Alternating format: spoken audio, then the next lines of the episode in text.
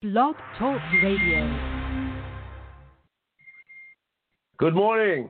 I let the intro that Blog Talk Radio does do its thing before I jumped in over it. How are you, everyone? This is uh, Tom Hayes on a beautiful February morning in um, Templeton, Massachusetts. Previously, I'm my Boston area. We're going to a great show today. I got a wonderful woman from uh, England going to talk to us about the teen, teenage girls in the crisis in the COVID era. Um, give you a quick introduction. Jane is a powerhouse on the female empowerment stage. If the subject is gender related, you want to join Jane and her team on her platform. Her credibility and val- validity in this space is unquestionable and unrivaled. She is charismatic, mesmerizing, and an entertaining speaker, intuitive coach, facilitator, author, podcaster, and media lovey. As an entrepreneur, she is fearless, and her passion and resilience has been tested many times. Her work supporting vulnerable teenage girls via her social enterprise, Girls Out Loud, is admirable. She is described by her peers as a game changer, a visionary, and a trailblazer. To date, to say she rocks is an understatement. For the past 20 plus years, she has worked in the personal development area. 15 of these exclusively with women and teenage girls, helping them find their voice harness their gumption, step up and shine. So let's see if Jane has, she has not arrived yet. Oh my goodness. Well, before she gets here, I want to uh, give my, my, my two cents on all of that. Uh, first of all, I'm a f- father of uh, two daughters and a stepdaughter.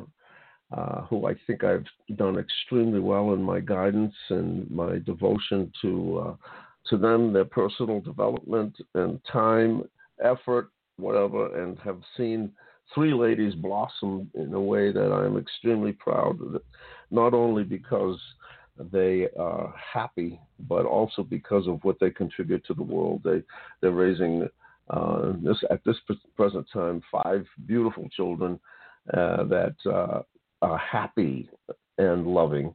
Um, and they've found personal development in there. Oh, there she is. Hello, hello, hello, hello. Wonderful. Let's do this. Jane, wait, hang on. Hello. Jane, are you, you're here. I am here. How are you?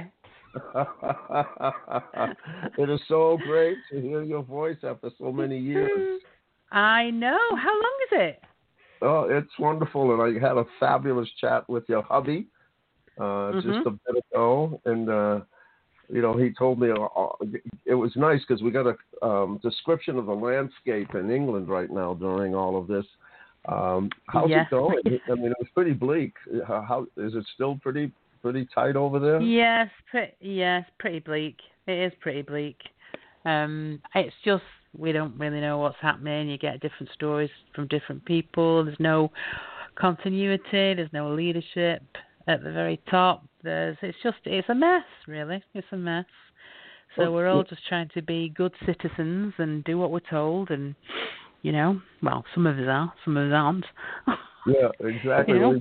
One one harrowing uh, experience was the fact that your neighbors had been robbed and nobody showed up, and yet uh, the contrast is he can be pulled over for going to the grocery store. yeah, absolutely. You have to prove where you're going. It's like, well, what am I living in here?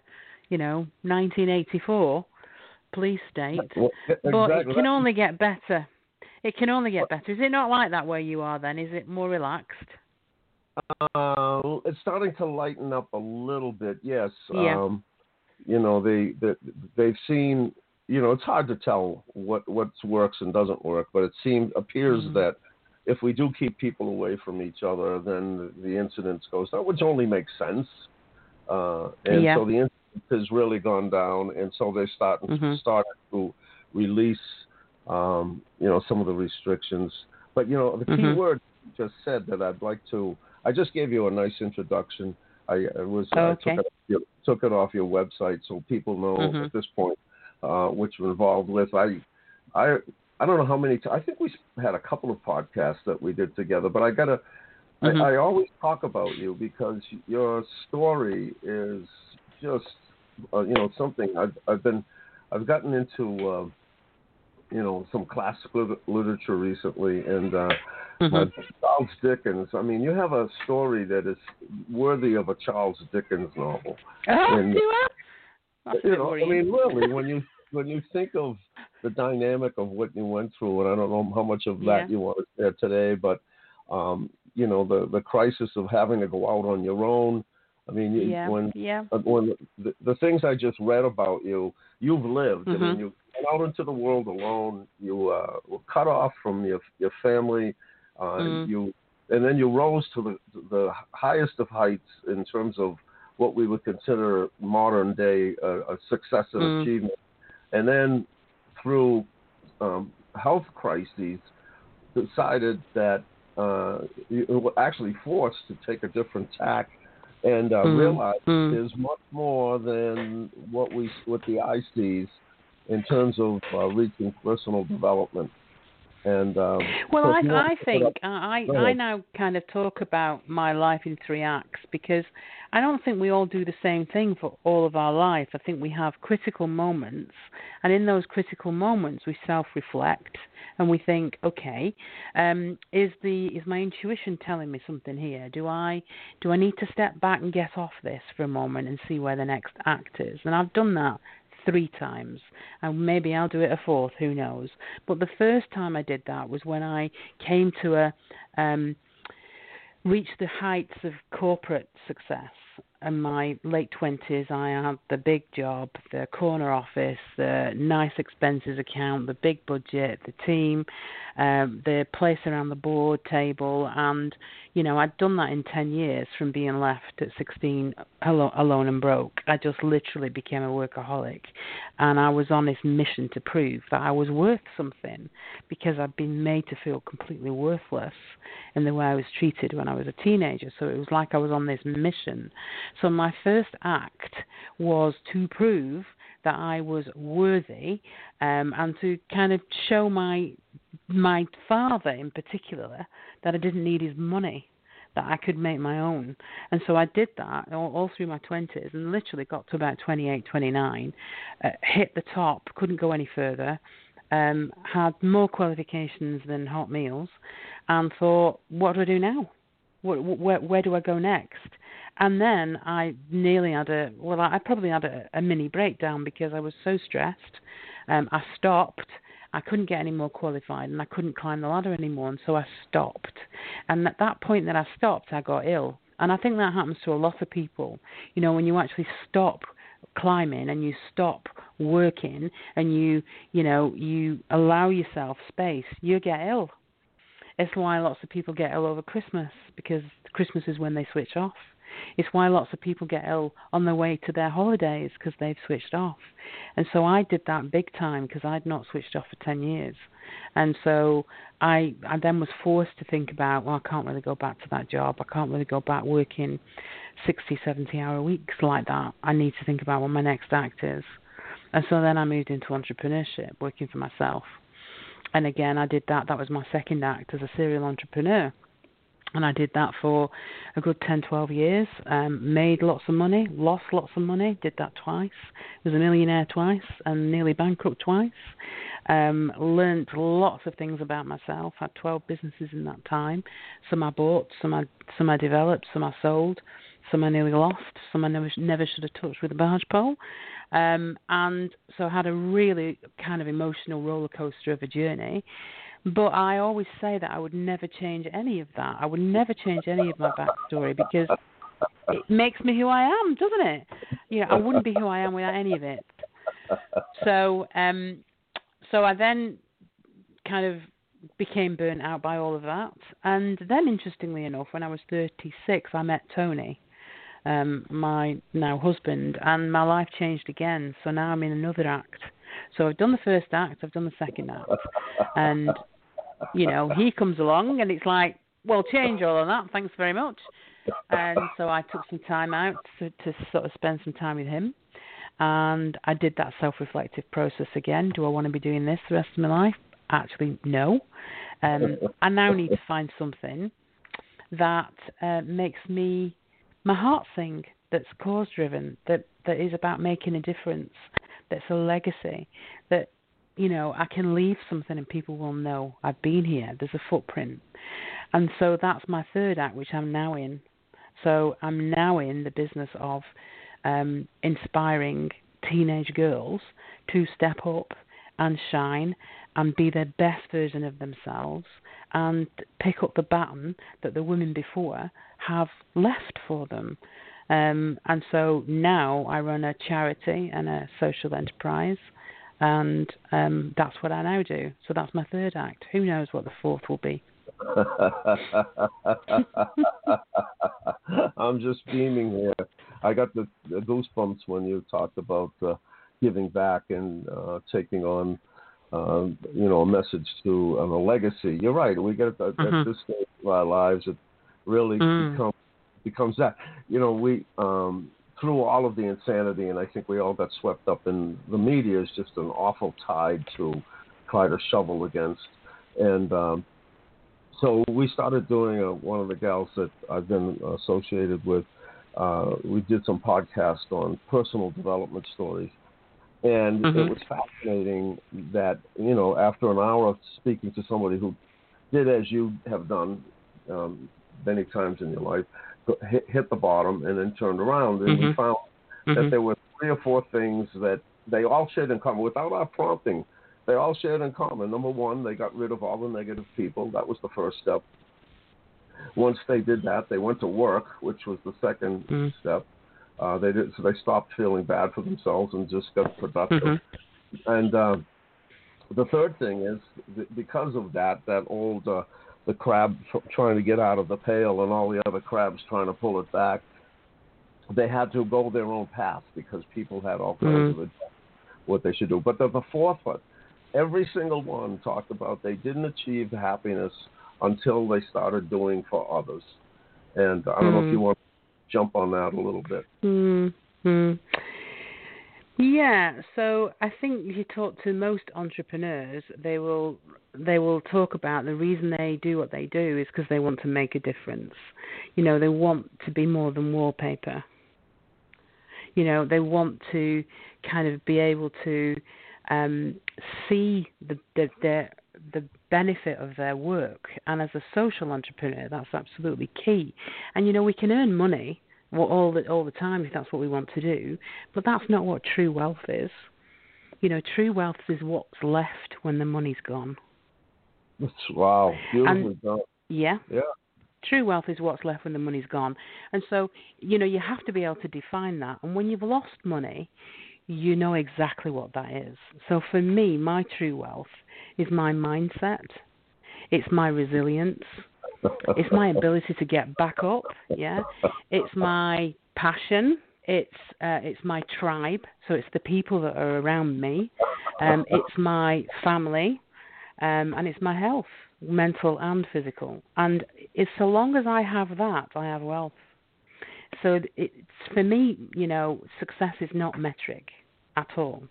And I think if you talk to anybody that is in, you know, the later stages of their life, you know, if you still want to work and you still, you know, want to be doing something, then unless it's got any meaning or purpose, it's not really going to motivate you. I mean, I felt very different when I was in my twenties.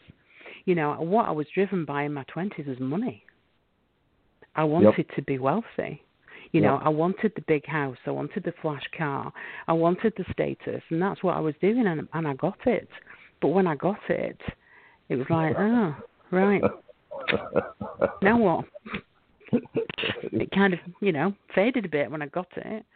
Um, yeah. And then I lost it many times be, as an entrepreneur, and so I, I then started to think, question, well, it's not really about this at all, is it? And and I've been a personal development junkie since I was about 25. So for me, personal development is like my religion. Um, it's the thing that's my core. It's my the very central thing about me. It's like, and that's even changed, Tom. When I think about it, when I first was into personal development, it was all about, um, you know, belief and success and achievement. Now it's more spiritual.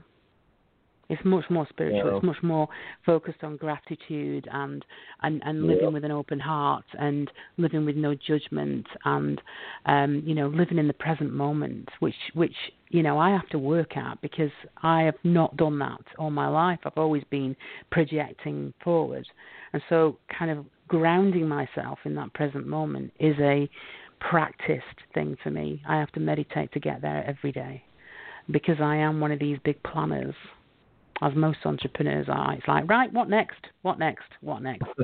Instead of enjoying the now. you know, let me just say, um, I see now why you get the accolades you do. You resonate from a very deep place. I mean, mm. to listen to mm. uh, first of all, it's a, it's an extre- extremely calming. Uh, it comes from a place of wisdom. I mean, you've really found your inner self, and you're sharing mm. that with the world.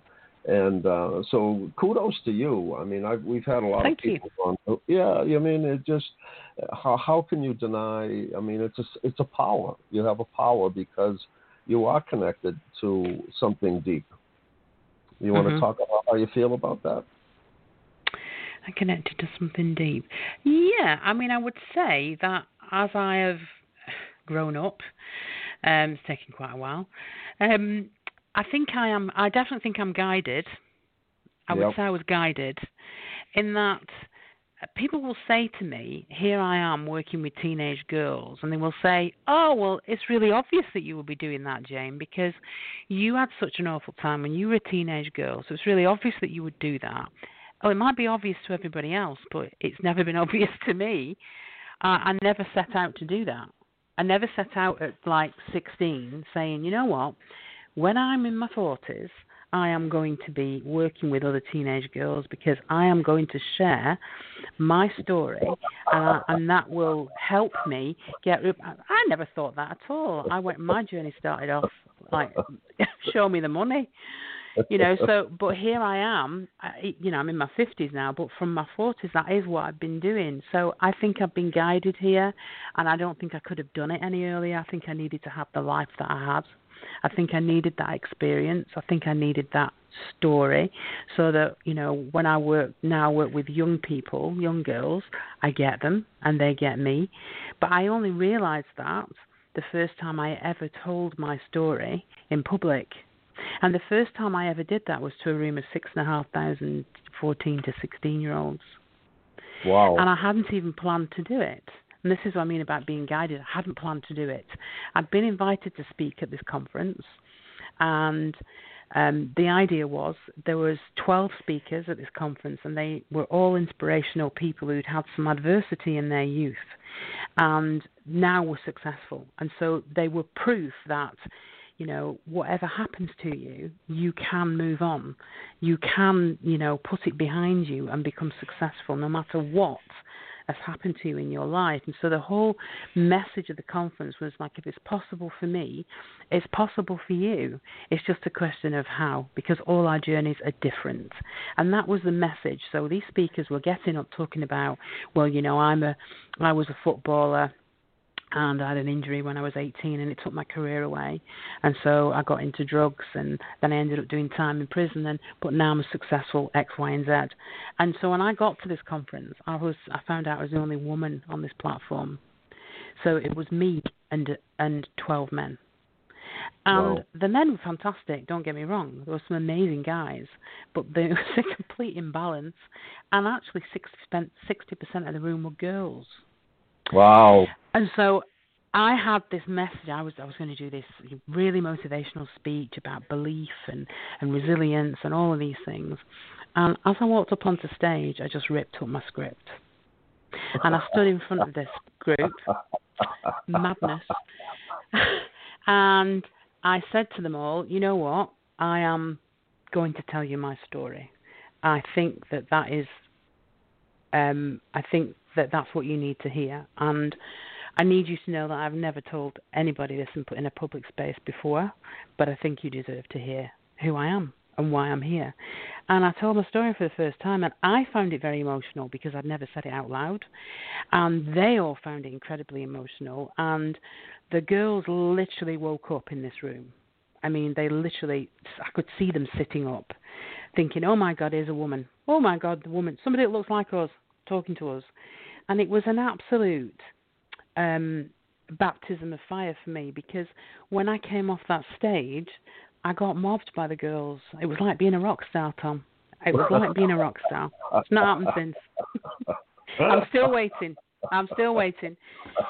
And every time I tried to leave the room, somebody would come up to me and say, Jane, before you go, can you just come and talk to a girl on my table, Ellie? Because ever since you've been talking, she's been crying. And Wow. so something's been triggered.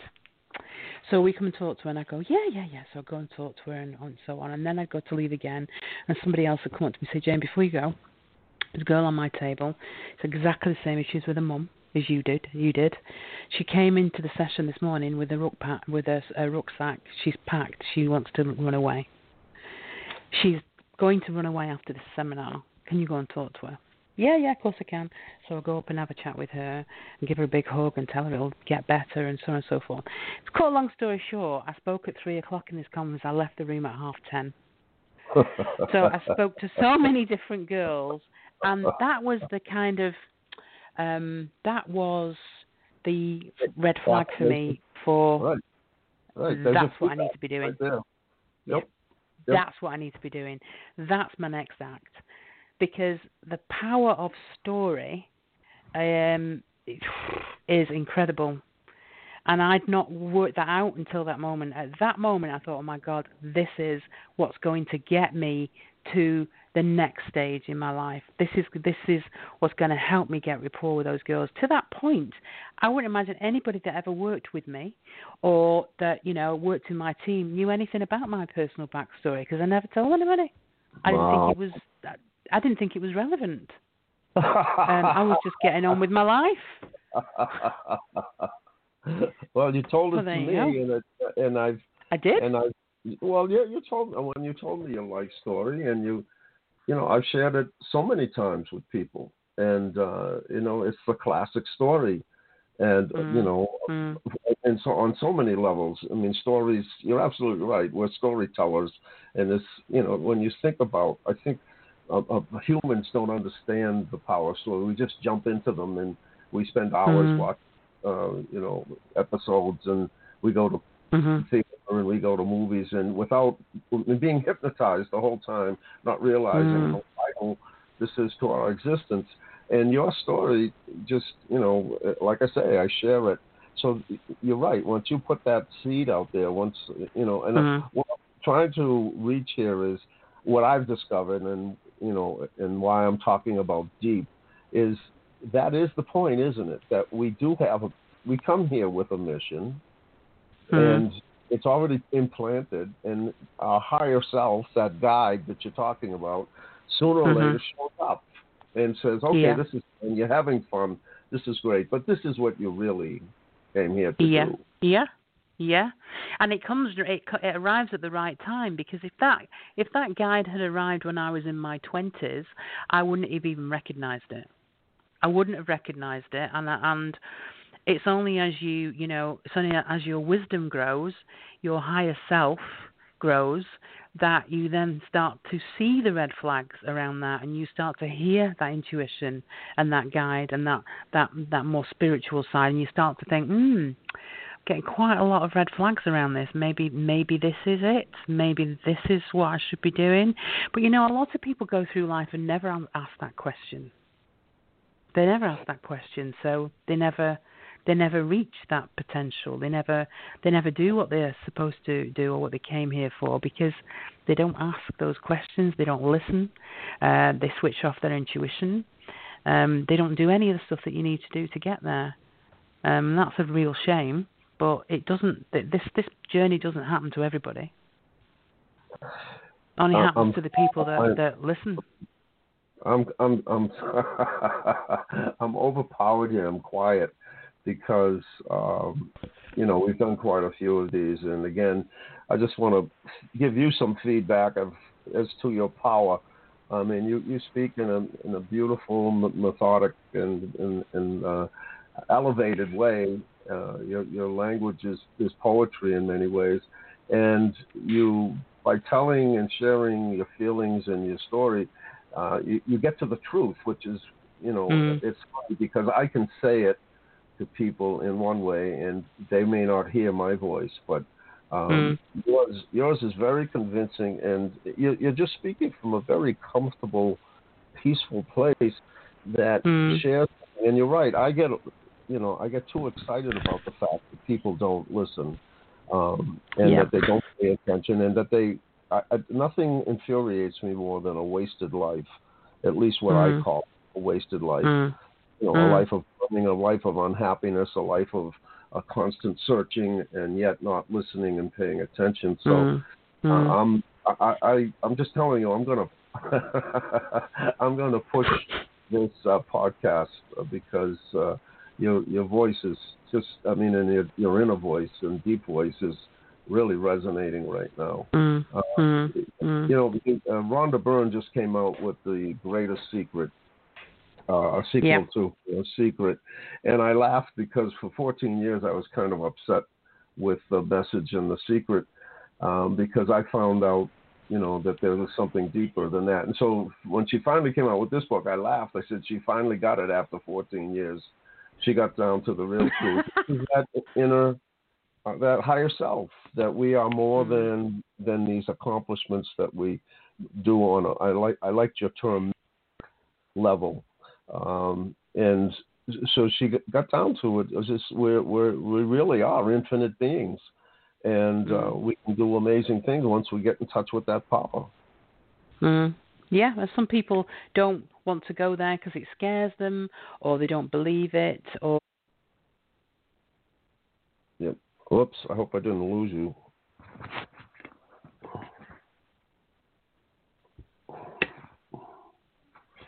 Whoops! Are you still there, Jane?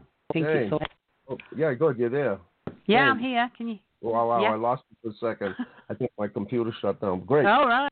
Oh, Yeah, you're okay. um, you're absolutely right. They, uh, and again, uh, you know, I uh, we come here with, with you know, I never wanted to be a stand-up comedian, and yet uh, it got pushed in my face so many times I couldn't ignore it. In fact, divine things happened that put me on a stage, and uh, you know, it's funny. I I got used to do. Uh, imposter things for corporations, or to pretend to be an authority on something, and one day I, Mhm. uh, I went and I thought I was just going to perform as a comedian, and instead I looked at the program, and it said Tom Hayes, futurist, and I'd be speaking about the future, and I panicked because, because I hadn't prepared anything on that line, and I was speaking to a pretty highbrow, highbrow uh, group. They were bankers and investors. And so I got up and I laughed. I said, you know, I'm supposed to be speaking about, about the future, but I said, but I can tell you this. I can speak from a personal point of view that uh, the reason that I'm standing on this stage was simply because I, at one point, something happened to me that I had to pay attention to, and I had to make. So my future was determined by what decision I made at that time, which was to Mm. either ignore it, which would could have been easily done, just listening to conventional wisdom and what everybody else thought I should be doing with my life, and would, would have got the approbations, or to take a chance and listen to this inner voice, which I know was was telling me the truth because it's w- once it was revealed to me, like w- what you've Mhm. said so far, once it was revealed to me, I was like, yeah, that's it. Uh, that, that I've Mhm. got to go down that road. So Yeah. I said, we we're all faced with these path, you know, these crossroads, and they come to everybody's life. And do you do Mhm. you listen Mhm. or do you ignore? And Mhm. you, you do have Well, you've got to have courage to listen, though, haven't you? You have to have courage to Right. listen because it's generally a change. It's generally a big change. It's a it's a kind of um, cha- complete change of landscape. So you have to have courage, and most people will take the easiest path, and that's not the path of courage. That's the path of complacency, and we'll just keep doing the same thing that we're doing, and you know, just switching off and watching telly for six hours every night, and Yep. not having to make any decisions about anything, and let everybody else do that. I'll just do, you know, I'll just go with the flow. And I love the way Tony Robbins talks about going with the flow. He's one of my gurus. And you know, I have lots of people that say to me, "Well, I'm just going to go with the flow. I'm going to go with the flow." Particularly when I start talking about maybe setting some vision for your life. I think that might be a good idea. Um, you know, not goals, but some kind of like theme, some kind of plan. What's the next step? What do you want to do? Oh no, no, no, I'm just going to go with the flow. And I and I always say to them, well, you know, Tony Robbins' view of going with the flow is that if you just continue to go with the flow, you're eventually going to end up at a waterfall.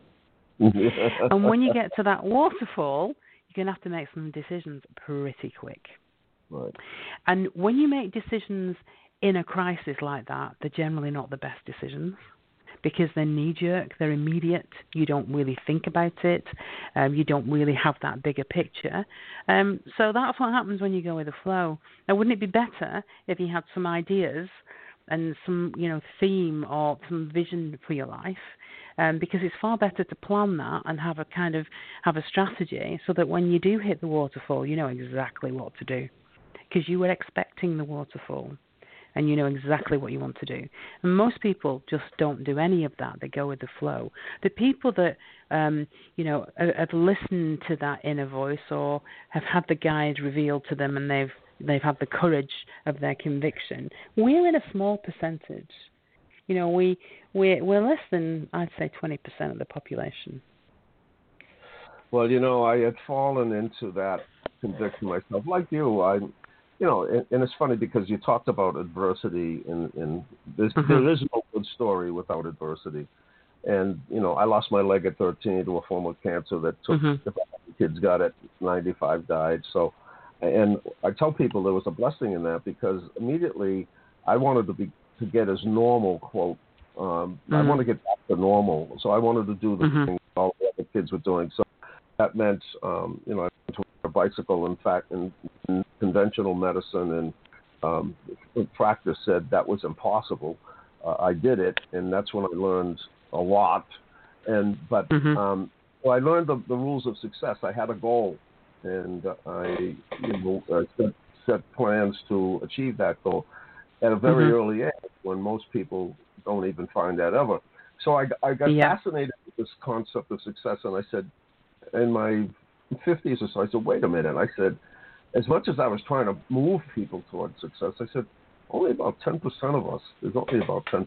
I went from 20 to 10, and then I went to 5. And then after reading uh, Outwitting the Devil by Napoleon Hill, he says it mm-hmm. bluntly, there's only 2% who are awake. And that's pretty wow. frightening. Yeah, and he says, well, it is. To give, a, to give, a, term to what you were just speaking about, he divides the world yeah. into drifters and non-drifters. And he mm. asks the devil, mm. "Who do you control?" He says, "Well, I control the drifters." He says, "The people who come through life and, as you described, go with the flow." Mm. And he said, "Well, yeah. who can't you reach?" He said, "I can't reach the non-drifters. They're the ones with the who are listening to their inner self and who have mm-hmm. goals, plan, and vision, and um, a mm-hmm. sense of altruism. So it's really pretty low, Jane. You're mm-hmm. right. It's about two percent yeah. of us, and it's it's hard to yeah. live in this. You know, it's hard to live with this, um, to see this going on around us, uh, especially today. But then that's the... why we have to make sure. Well, you either have a mission, uh, like you obviously do with your podcast, that you're going to have some influence on that, and you're going to see if you can shift some people and inspire some people. Um, so you make it your life's work to do that. Um, or you just surround yourself by people that are like you and stay in a different kind of bubble but it's yep. that again you're still staying in a bubble aren't you? So i'm you know i'm i'm not happy in the bubble. Right. i want to expand the bubble. So i want to get more people in the bubble. So you know my third act is all about sharing my wisdom and um supporting other people to get in that bubble with me that's that's what I'm doing, and I'm trying to do it with girls that are very young, so that I get to them younger, so that they don't they're not on my coaching couch at 35, telling me that they don't know, you know, what value or purpose their life has, and they've got no confidence, and they don't think they're worthy of anything. I don't want them there at 35. I want them rocking and shining at 14, so that you know they they take different decisions and they they take a different journey because they know that they are worthy of so much more and that they're here for some purpose and that they're amazing as they are and that they don't need to look like Kim Kardashian and that they don't need to be um you know subservient to boys you know that they should be controlling their own life at that age. And when they get it at that age well that's life changing yeah exactly. And uh, you know we do have i'm always fighting the, this this thing why don't you why can't you just be quiet you know why, why do you have to go disturbing things. yeah, yeah. I'm very happy to be loud.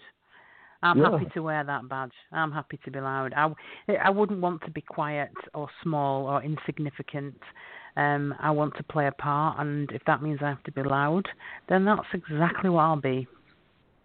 And I, you know, like I just said, finding kindred spirits. I, I get so much from these podcasts because I get. We Mhm. need that because there's so much negativity out there right now, and Yeah. one of the reasons I wanted to um, get back to you is I. It was funny. I went in to um, have some work done on my prosthesis, and um, Mhm. we were talking about COVID and the impact on the, you know, the, the particular institution that I went to, and um, so the, my prosthetist said to me, "Well, he says, you know, our life is going pretty well." He says, "Both our kids are still in school; they didn't miss that." And uh, he says, "My wife is busier than ever." And I said, "Well, what kind of work does she do?" She says, "She's the counselor for the Veterans Administration." I said, "Boy." I said, she's got to be busy. He says, wow, Mm. she's so busy that she's starting to think about her own private practice. And I said, Mhm. doing what? It's teenage girls Mm-hmm. and she said that, that there was a, a, an outpouring of cry, a cry of for help from teenage Mhm. girls at this point. The the, the crisis is really impacting them, which is one of my passions in in terms of not just the girls but teenagers in general. Because in this Yeah. country, we've got 25% of the teenagers that are contemplating suicide. Yeah, I mean it's just it's just unbelievable, isn't it? The the kind of the world that they're growing up in, the the challenges and the the stresses and the the the landscape gets tougher and their mental health just deteriorates.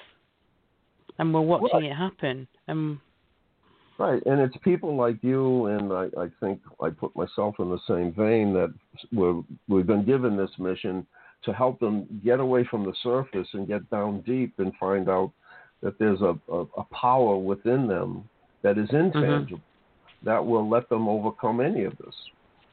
yeah, but then they're also fighting families that don't get any of that as well. So exactly. you know, it, it whatever we kind of get across to them and you know support them, they're then going back into families that are negative, and so they've got a double whammy because they've then got to, in a way, have like a double life or not share some of that because they know that their mom or the dad or both or one or is going to say, well, that's a load of rubbish.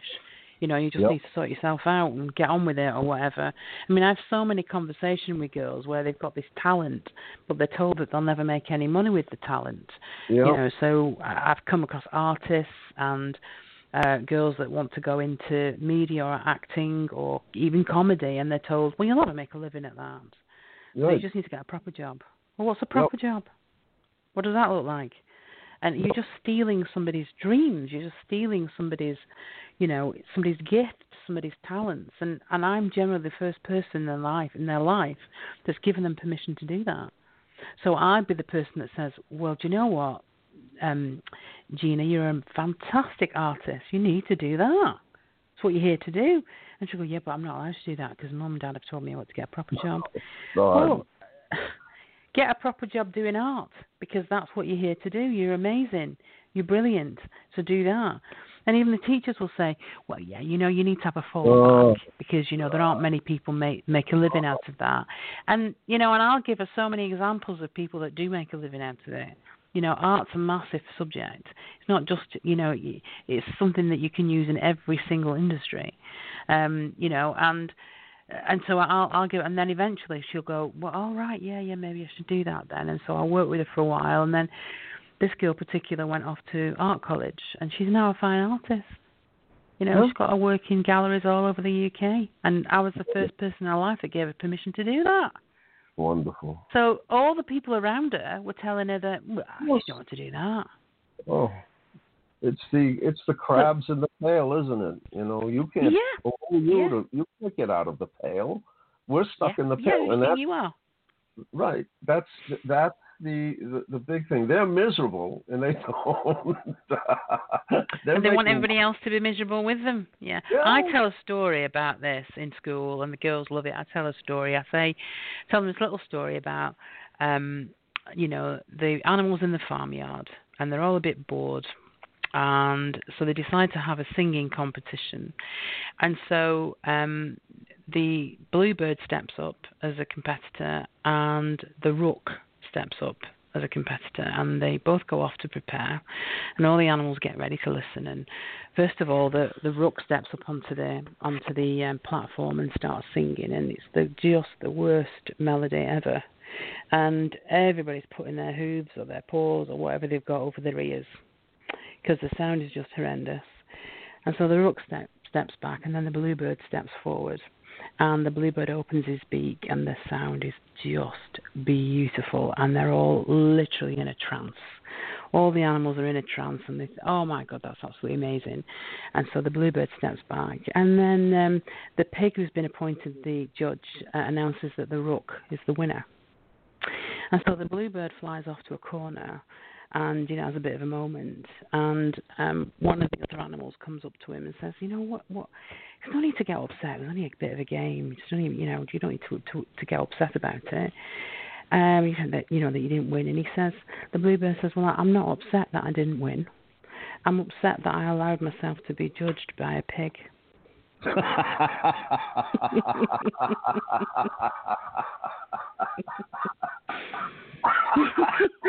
Uh,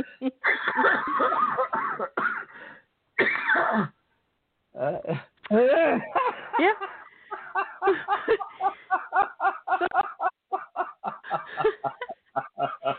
Who who are you allowing to judge you? Yeah? Who are you allowing to judge you? Exactly. thought you'd like that.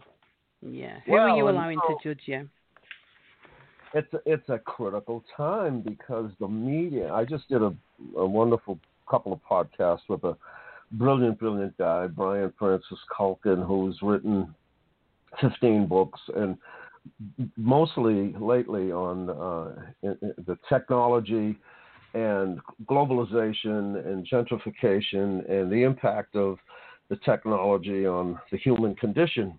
And it is mhm so unlike Scary. all other times where right where it was just the family uh, Yeah. and your close people dragging you down, your, your teachers, etc.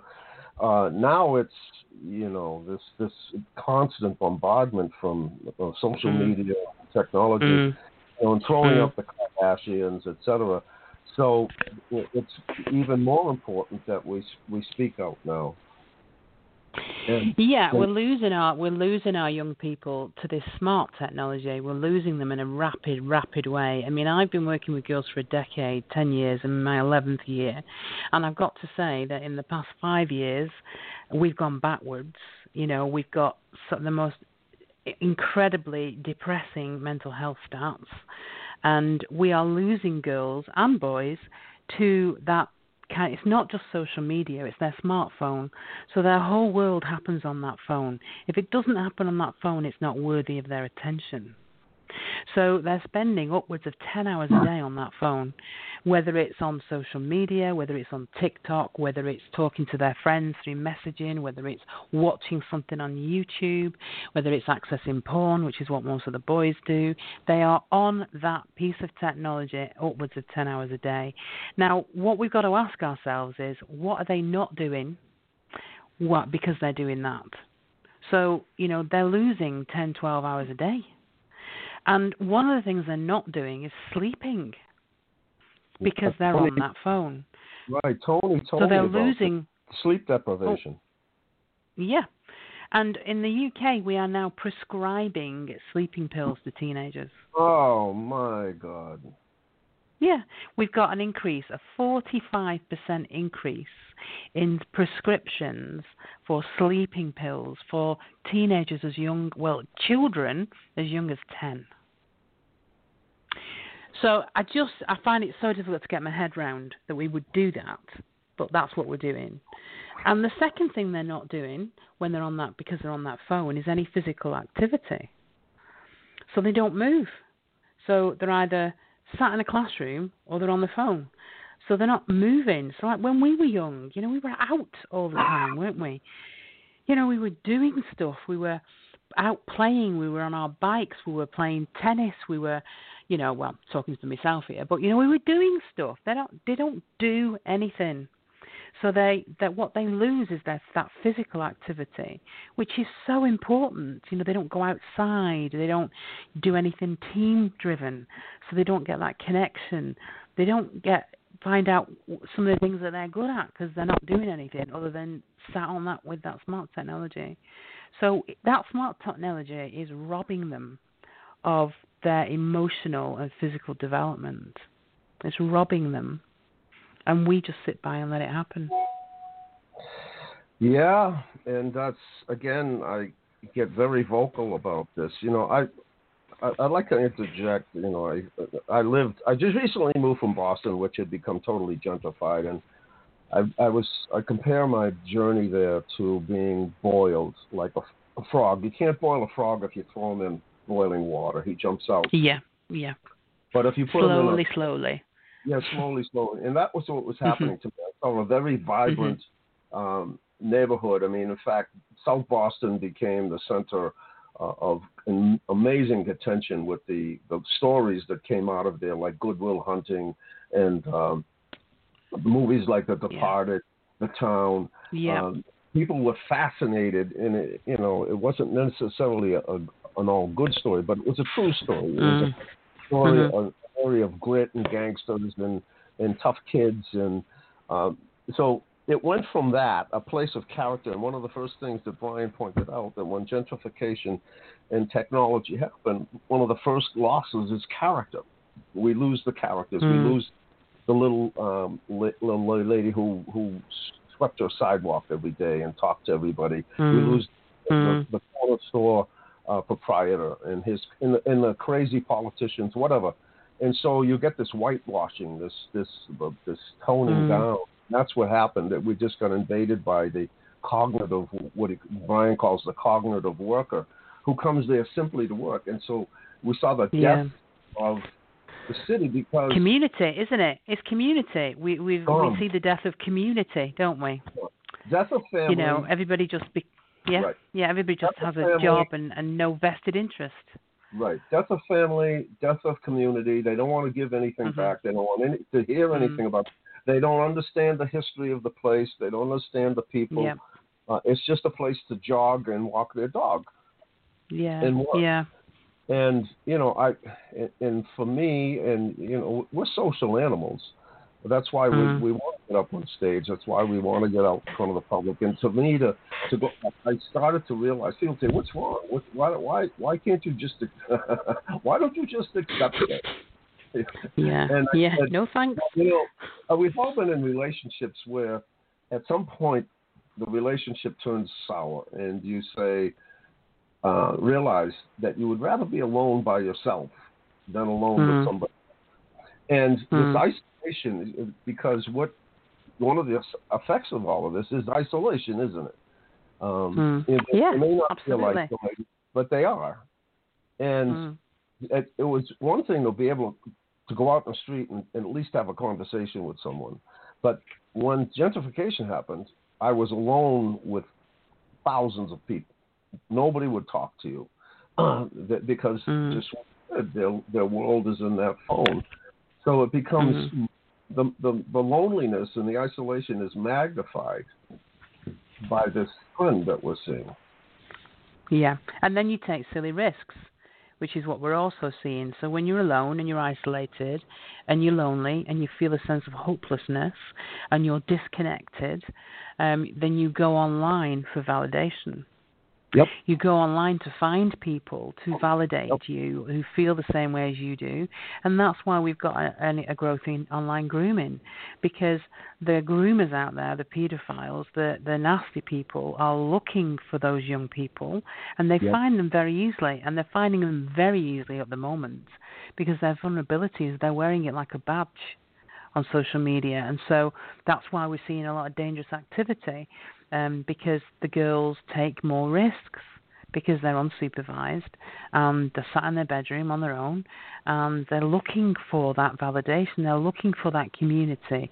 They're looking for that connection because they haven't got it, and that's when they their their their behaviour becomes dangerous and risky, and that's why we're seeing some very nasty stats around grooming and bullying, um, and sexual imagery and explicit texts, and girls and boys involved in live streaming things that they shouldn't be live streaming, and doing stuff on webcams that they shouldn't be doing.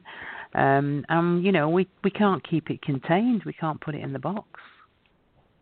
Wow. We can't. You know, it's just getting worse and worse. Yeah. And You it know, makes perfect sense, doesn't it? Really?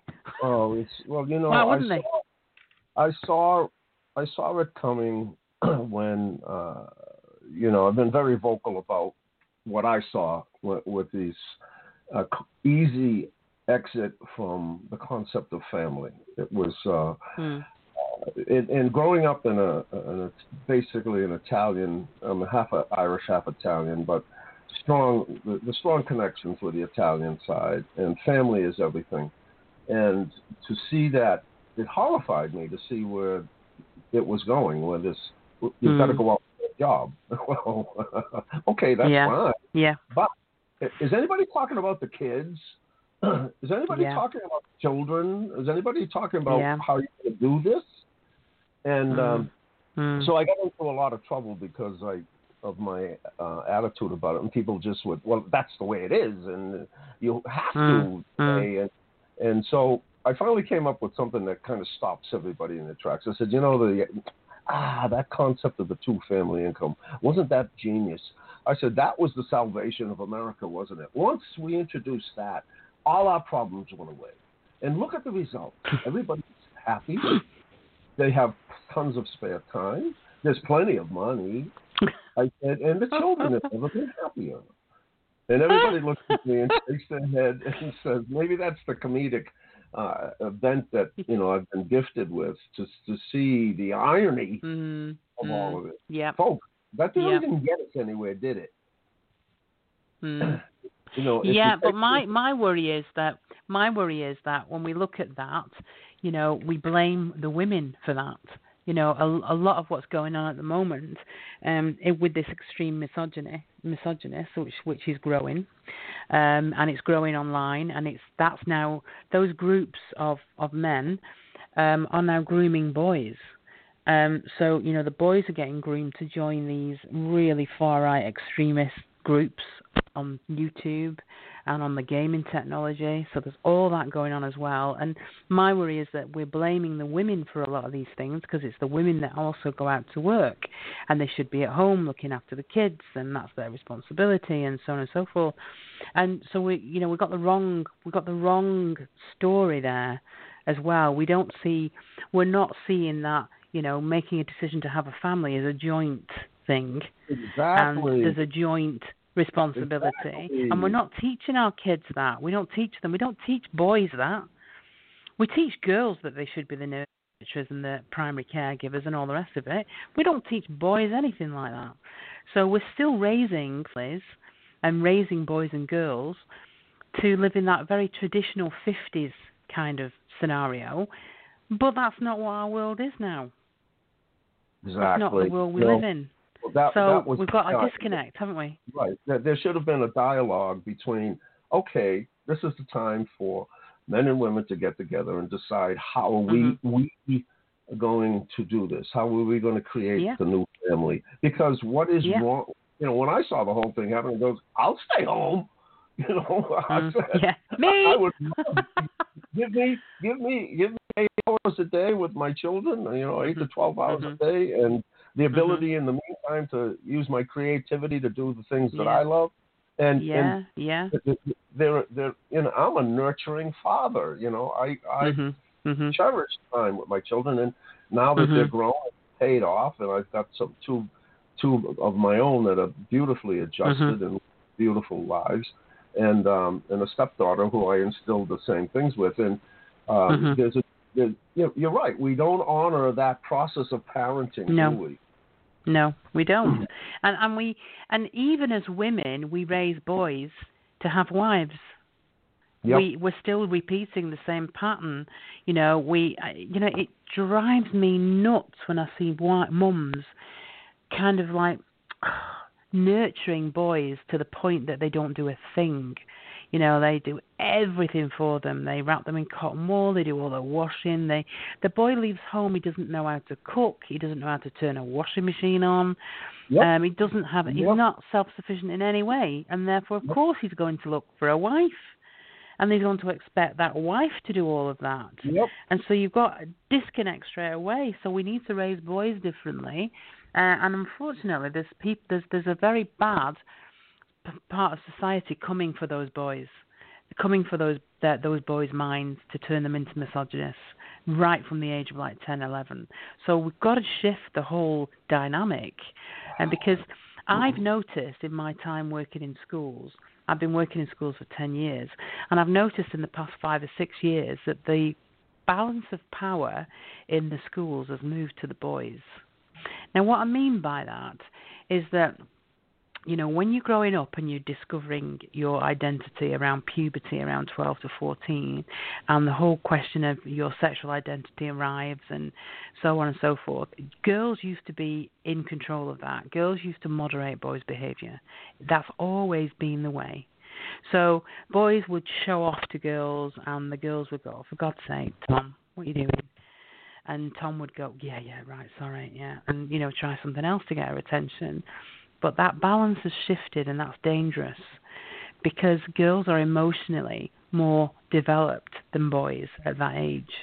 And so boys are just like this bursting energy of testosterone. And, you know, girls are kind of two years ahead of them in terms of where they are emotionally. And so you've got this complete mismatch. So I'll give you an example of this. I was in a school before lockdown.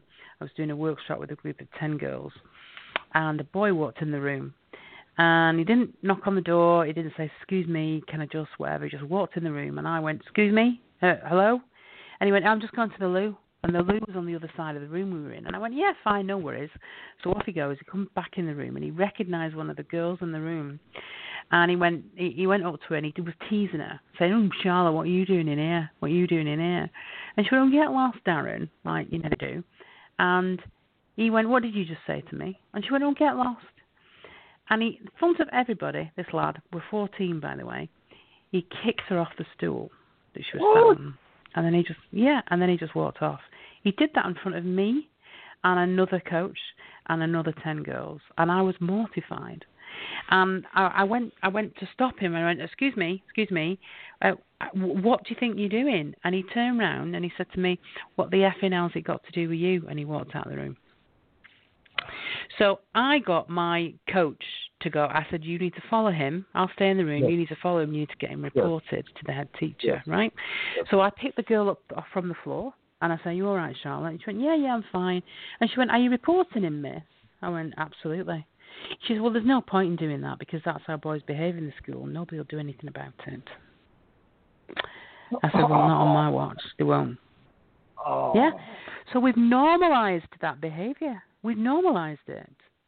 So she Oh. wasn't shocked by it.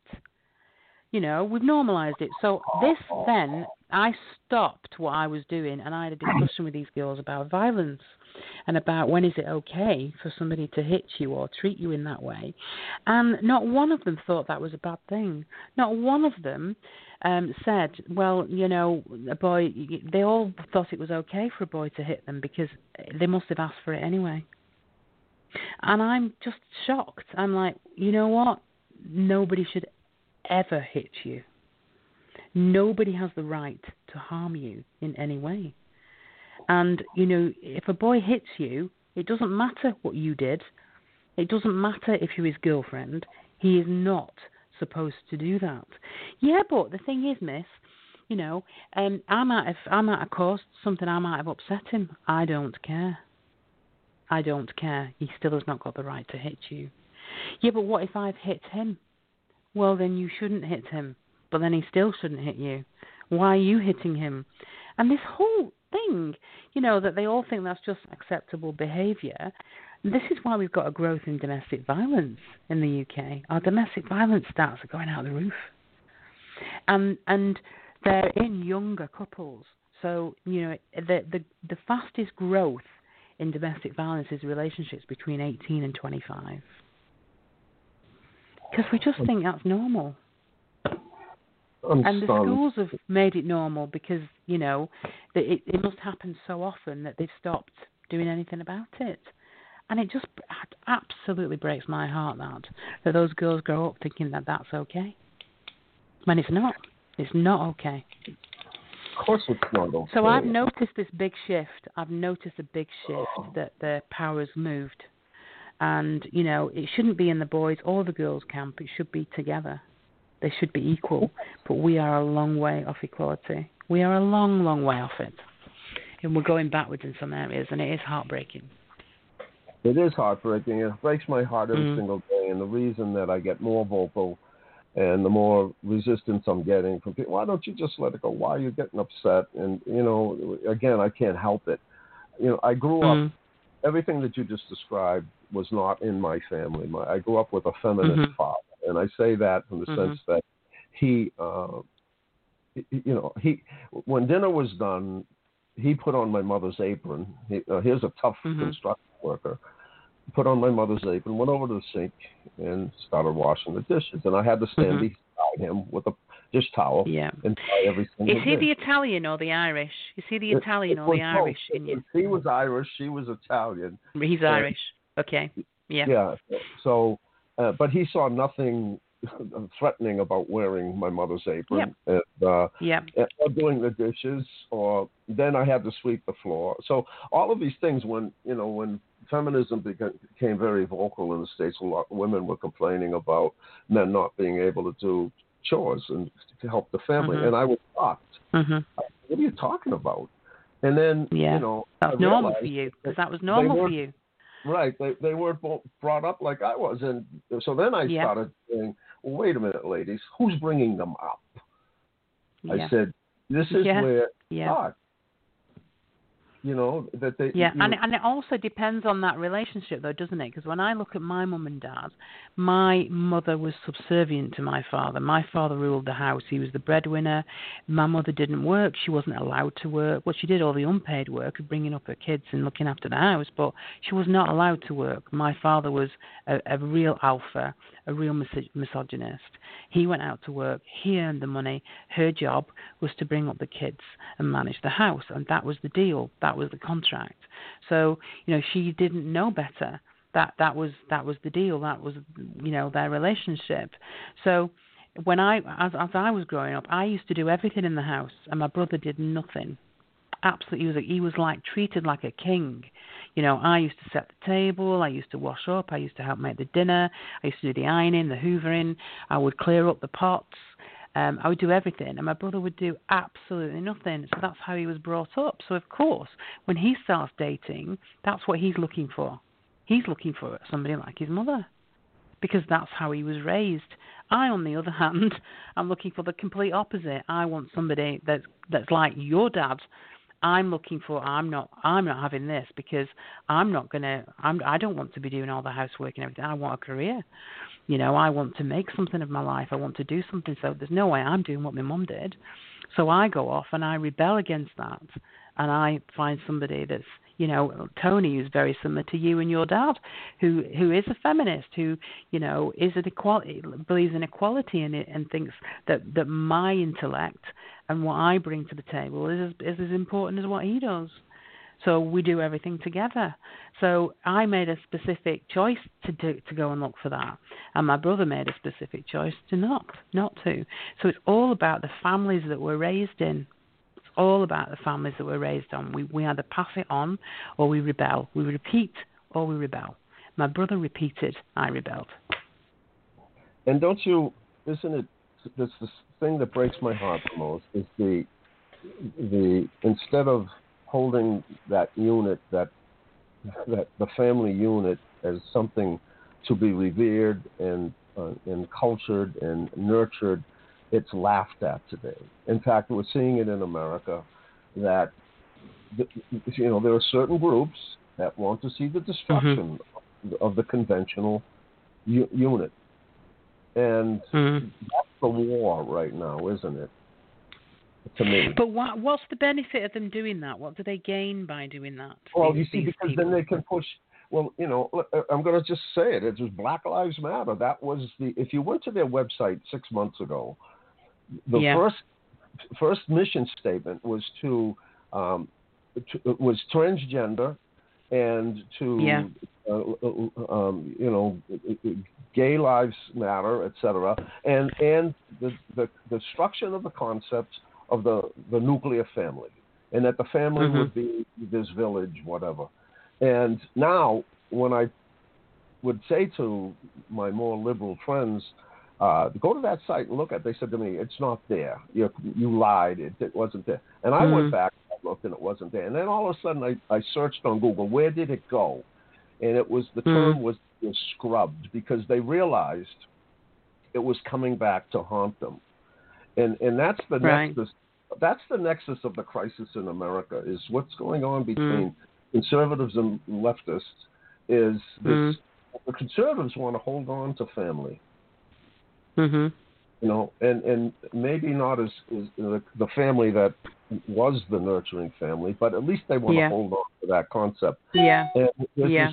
this, this war to tear it down. That you're Mm. that you're out of step, you're out of date, um, you don't understand, and you have to So accept. are, are you mean? uh, Do you mean that that? Do you mean that they they're trying to tear it down because they have different sexual identities, or Exactly. because? well, first of all, I was going to Yeah. laugh because you know on your website you said gender. The word well here in America, you, you, uh, there's a movement that there is no gender.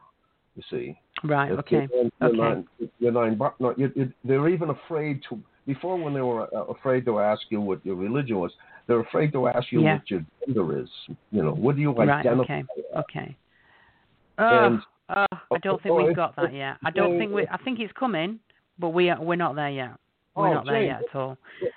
One of the Mm. first things that Biden did was make it okay for a man who identifies himself as a woman, not that's had an operation, can enter a Yeah. woman's bathroom and he can play women's sports. I mean, this is this is the agenda, and this is what. That's very I- damaging. That's very damaging, isn't it?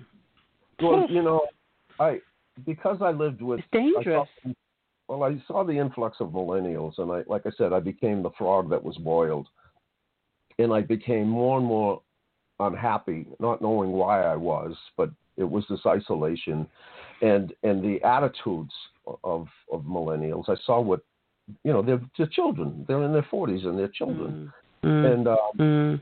Well, I, I started one day. My my good friend, who was very wealthy, got into an accident, and he had to have round the clock nursing to administer his meds. And I would go in, uh, and he said, "You better come up and, and check out the new nurse, you know, because." And I'd go in, and she'd be very beautiful, and she'd be in her twenties, and I'd sit down to talk while he was getting ready, and I noticed something. I I said I stopped a young lady in the middle of the conversation, and I said, "Excuse me." I said, you grew up in a family where you had dinner most nights. And Hmm. she stopped, looking at me shocked. She goes, how do, you, how do you possibly know that? I said, because you can talk. I said, you Yeah. can look me in the eye. You can engage me. You watch my body language. I said, you react to it. I said, we're having a wonderful conversation. She says, you're right. She says, and what Hmm. scares me is my friends can't. I've never been wrong. Never. Mm. And Mm. well, my my suggestion, I'm, I mean, I feel so passionately about this, is okay, the United States of America, if you're going to have a child, why don't you do this? Sit down with that child for half an hour a night. I don't care if it's over a hot dog or a pizza, and engage that child in a conversation. Mm. And maybe, Mm. just maybe, we produce the generation that we have produced. Mm. Yeah, yeah, yeah. And so, how do you? So you think when you think that all this um, gay rights and trans rights, you think that that? Do you think that that's the core issue here, or is there other things Is there other things going on that's breaking the family? Well, that's that is the more vocal. I mean, what I tried to explain, Yeah. you know, people got upset when Trump showed up, and I noticed, and I was, I never was a Trump fan, never. I thought he was Mm, a blowhard. He was arrogant. I hated every time Yeah. he showed up. I kept saying to myself, how does this jerk show up on national media? And uh, so when it Hmm. happened, and then we had a choice between him and Hillary, and my friends started getting vocal on emails and things, and they said, uh, you know, and he's a jerk, he's bad. I said, wait, wait, wait, wait, wait, wait, wait. I said, we have to look at ourselves. America has to look at ourselves and how, say, how did we come to this? How Mm. did we? Yeah. How did it happen? How did this happen? No, no, it's not our Mm. fault. It's him. It's them. I said, no, no, no. That's not. Well, the who way to go." voted for him? What's that? I said, who voted for him then? I mean, you must have. Well, must, well, there the must have been. Well, this is what I tried to explain to them. I voted Yeah. for him. I, Mhm. I the left pushed me so far. Yeah. I voted for him because I said to "What yeah. don't understand is the I said the two coasts, the two affluent sections of the country, the people who have the best jobs and the most influence and the most power, are voicing their agenda, their moral agenda on the rest of the world that doesn't Mm. want to hear it.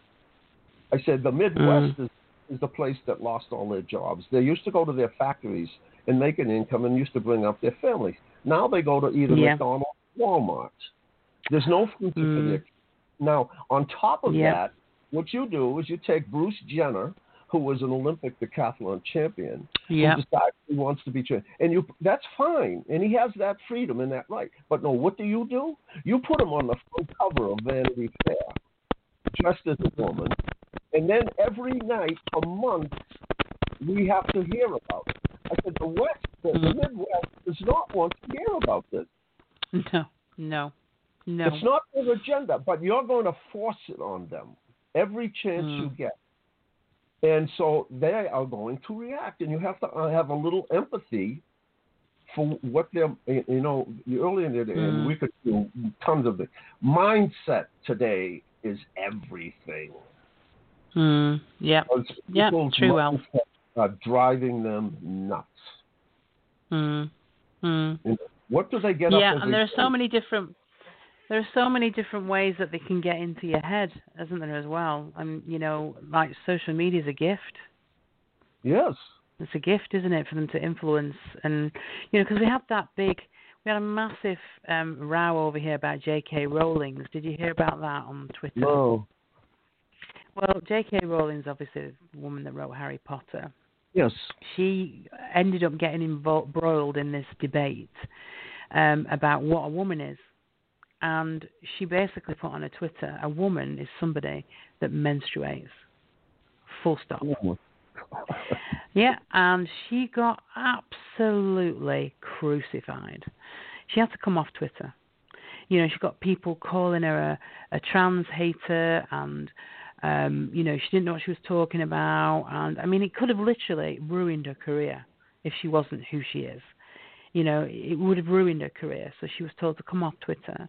And, you know, so we're that we're starting to see that creep in over here. Yes. Yes. I don't think we're anywhere near where you are, but we're starting to see it creep in, and and it is worrying because, you know, the the kind of gay rights they have managed to get more rights in ten years than women have got in a hundred. Yes. Yes.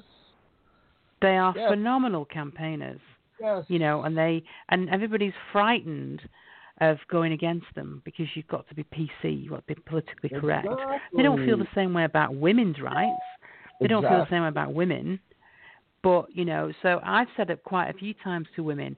Just look at what what the gay community have achieved, and the problem is the reason for that is that most of the gay community are men, Right. and you know, so they be, they you know they've got a very different way of campaigning. Women are much um they're softer, they're quieter. They they don't want to be violent. They don't want to be obstructive. They just want to ask for things.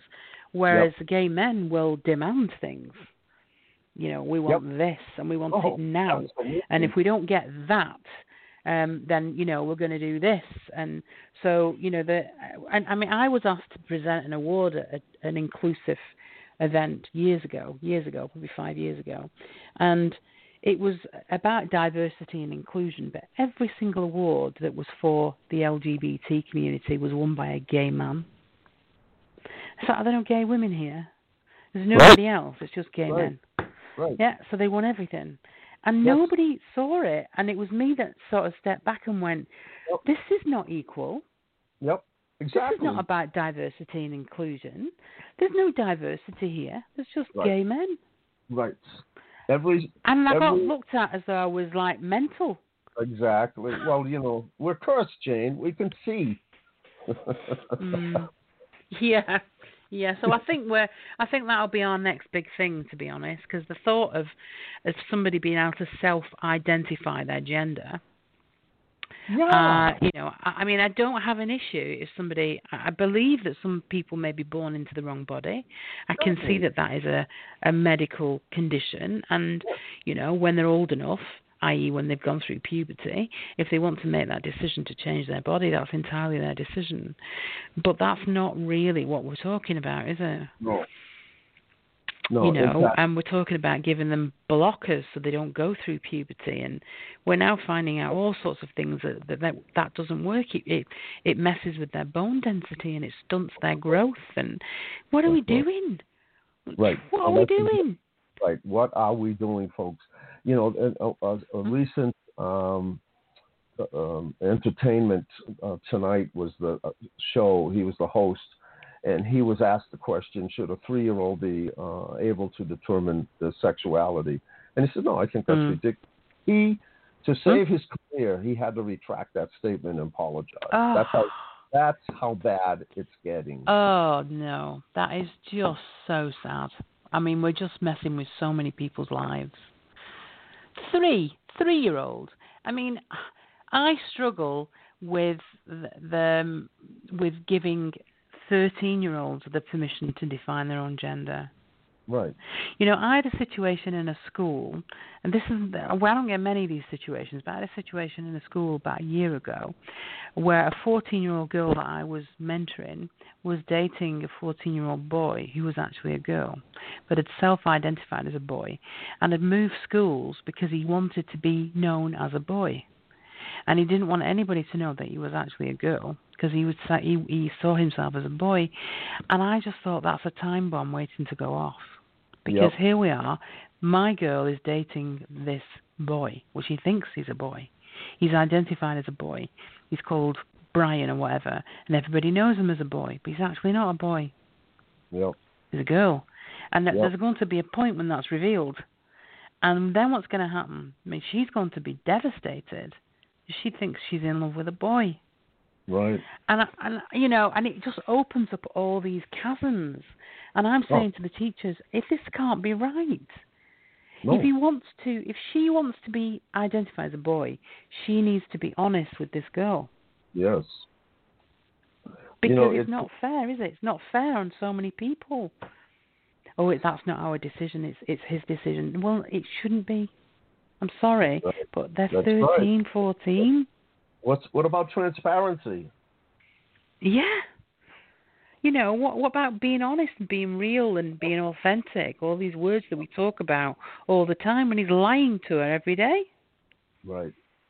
Lying to her all the time about his identity. You know, and if and if it's if it's so important to her to be a him, then surely that should be a conversation that they have. Exactly. You Exactly. know, at the very beginning, so that he's not leading her down a path. Anyway, it did blow up. It, it blew up big time when she found out. well, So That- she's not that- dating him that- anymore. But that's you know, I, it's Very funny harmful. you, mentioned about the, um, you know, the the real voice with the the gay movement and being the men taking over. The, I worked in a Mhm. place where a, um, a man had gone transgender, so he's now a woman. They had the operation, Mhm. et cetera. And uh, one of the female, I was working on one of the females, uh, and she said, you know, he may have the equipment. Uh, she may have the equipment. Oh no, he. mm, Yeah, he. That's went from. Yeah, he Mhm. may have the equipment. She says, but in those meetings, he's still a man. yeah. No, I get that. I do. I absolutely get that. I absolutely get that. Which is which is why the fight for their rights um, is so strong because of that. And you know, so that he she's been brought up a man. Right. She was born biologically as a man. She Right. has male genes. Right. She has a male mindset. She was brought up with the privilege of being a man. So yeah, she's always going to have a. She's got the best of both worlds, really, hasn't she? Right.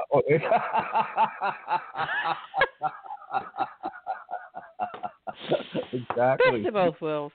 And he's, Mm. he's Yeah. he she is very attractive. So exactly.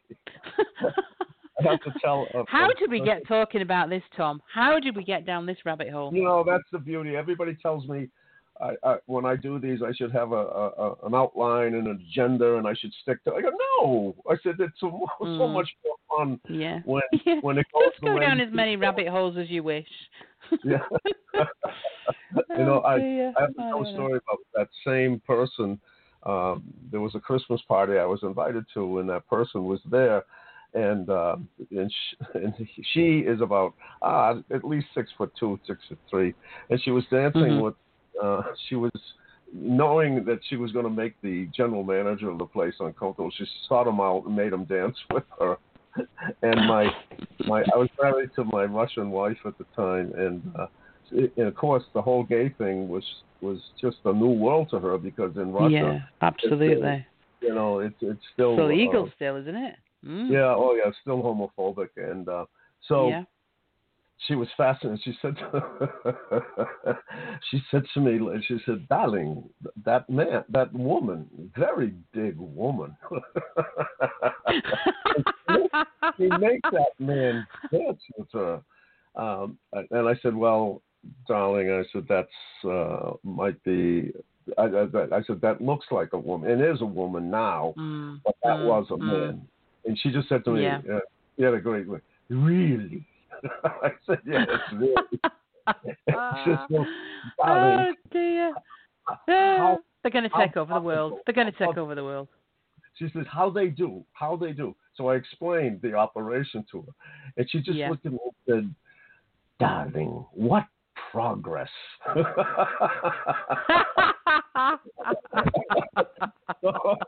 she saw it.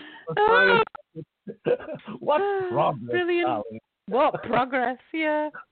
Dear me, I don't know. So, uh, well, listen, I you're a joy. To, uh, this is the kind of thing that invigorates me to not to lay down the sword, to pick up the sword, and if No, pick it back up. you know, be a Mm. noise maker, challenge challenge the the insanity that's going on, you know, and yeah, you're going to get into it, but it, and I find that every Mm. time I do get into it, people say, don't engage. No, every time I do, I learn something more.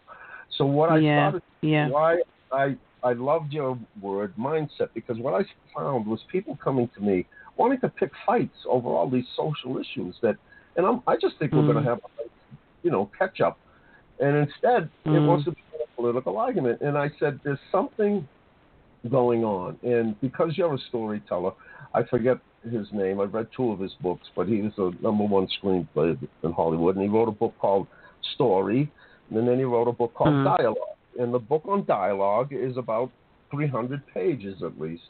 And, and his contention is that dialogue happens on three levels. First of all, on the level that you and I are talking right now. Underneath that, there's a conversation of another conversation of what we're going to say next, what we want to talk about, um, what we really want us saying, and that, that we may hold back in the conversation. And he says that on the third level is the deep level that both people Mhm. are unconscious of, that higher self level. And so I Mhm. started saying, when people came to me with their agendas, I said, wait a minute, that's not what's going on here. There's a mindset Mm. below it. Yeah. So what we're seeing is a victim mindset. What you how gays have made such progress in the UK. Well, they've got a victim. Mm. If you if you pr- play the victim loud and long enough, Mm. it gets you Mm. with your results, right? And so Mm. I wanted to say before people, I will engage them. I said, "What's your mindset?" And they said, "Excuse me." I said, "Do you have a growth mindset or a fixed mindset? Do you see Yeah. do you see the world as a platform in which you can this this wonderful place where you can come in and express yourself and create something beautiful, or do you see it fixed? Do you see it that there's Mm. only so much, and that there's really nothing else left to do? And yeah. how do you see yeah. yourself? You see yourself. What's your mindset? Are you empowered? Do you see yourself as somebody who can create something beautiful out of this platform, Yeah. or do you see yourself as a victim? Yeah. Because that's what it's all about, Yeah, right? because victims have no power. Victims have absolutely Right. no power to change anything, do they? You Right. know, I, in fact, I've just done a vlog on that. You'll see, you'll see that uh, this week, next week about taking responsibility. Take responsibility for your life. It's, it, you know, nobody else is responsible for it. You make the decisions. You know, you reap what you sow. The decision and what you have in your life today is because of what you did yesterday, or last week, or last year, or a decade ago. You know, you created it. If you just keep blaming everybody else for it, then you're just giving them your power, and you and you're you're lost. You're screwed. There's nothing you can do. But if you take responsibility for your decisions, then you can change them. And that's what being empowered is. It's about being in control of the decisions you make. Um, the opposite of that is being powerless, and that's what a victim is. And that's that is the mindset. If I can really give you an inside track here, that is the mindset now. No, it, they will come back and they will they get violent about it. No, it's systemic. There's nothing you can do about it. It's the system. The system makes Mm. It's the system, Mm. and yet there are case after case of individuals breaking out of the system that they totally want to Mm. ignore. Those are only exceptions Yeah. And and and so Yeah. there's how can you do so i finally said if once we've established what your mindset is I, i've determined i can't have a conversation with you because it will go nowhere Yeah. It will go nowhere. Yeah. It will just be depressing and negative for all of us and the Yeah. listeners. And Yeah. so and we're not we're not doing that. Yeah. We're not doing that. and i think that more of us who are inspirational speakers have to have to start focusing on mm-hmm. mindset because Mhm. mindset will determine your life Yeah, absolutely. I mean that fixed and growth is part of our process when we work with girls in schools. That's one of the first things we talk to them about. Well So, you know we are um we are cursed for a million reasons. Number one, though we don't know it, we care. Deep down, mm, we care, right?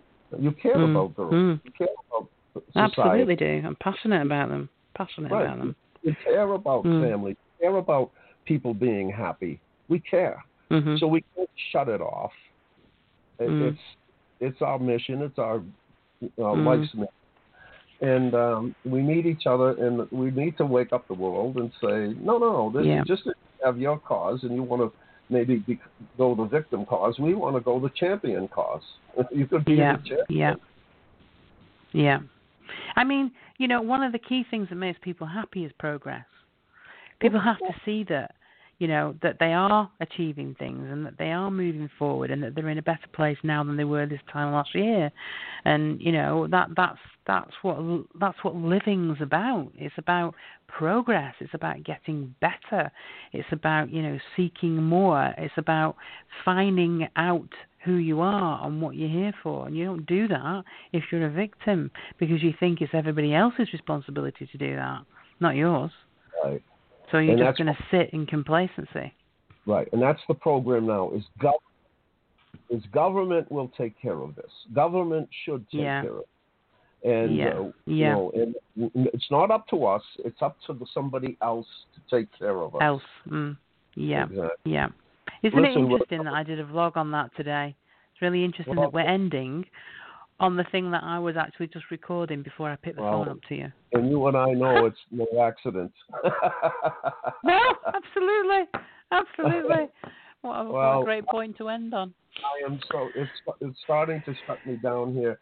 I I I can't, I can't tell you how grateful I am, how much of a light you are, how inspirational, how deep uh, you you you you walk the the talk. You know, you Mhm. went through, and and you are on the other end sharing this and hoping to wake up. And I hope that when we have this core community of people who want to do this, we will start to have a voice and try Mhm. to get the world back to a place of sanity. Yeah. Yeah, I mean, change one life at a time. Hey, Tom. One life at a time. Exactly. Jane, thank you, and say hi to your lovely Pleasure. husband. All I right, will that's- indeed, and we'll speak again. Thank okay. everyone. Thanks, Tom. Thank you. Bye. Bye bye. boy, I think I did that just on time. Thank you so much for joining us. Wasn't she a delight? She's absolutely wonderful. And uh, I just hope all of you have a blessed day and learn something and go out there and fight. fight for what's right.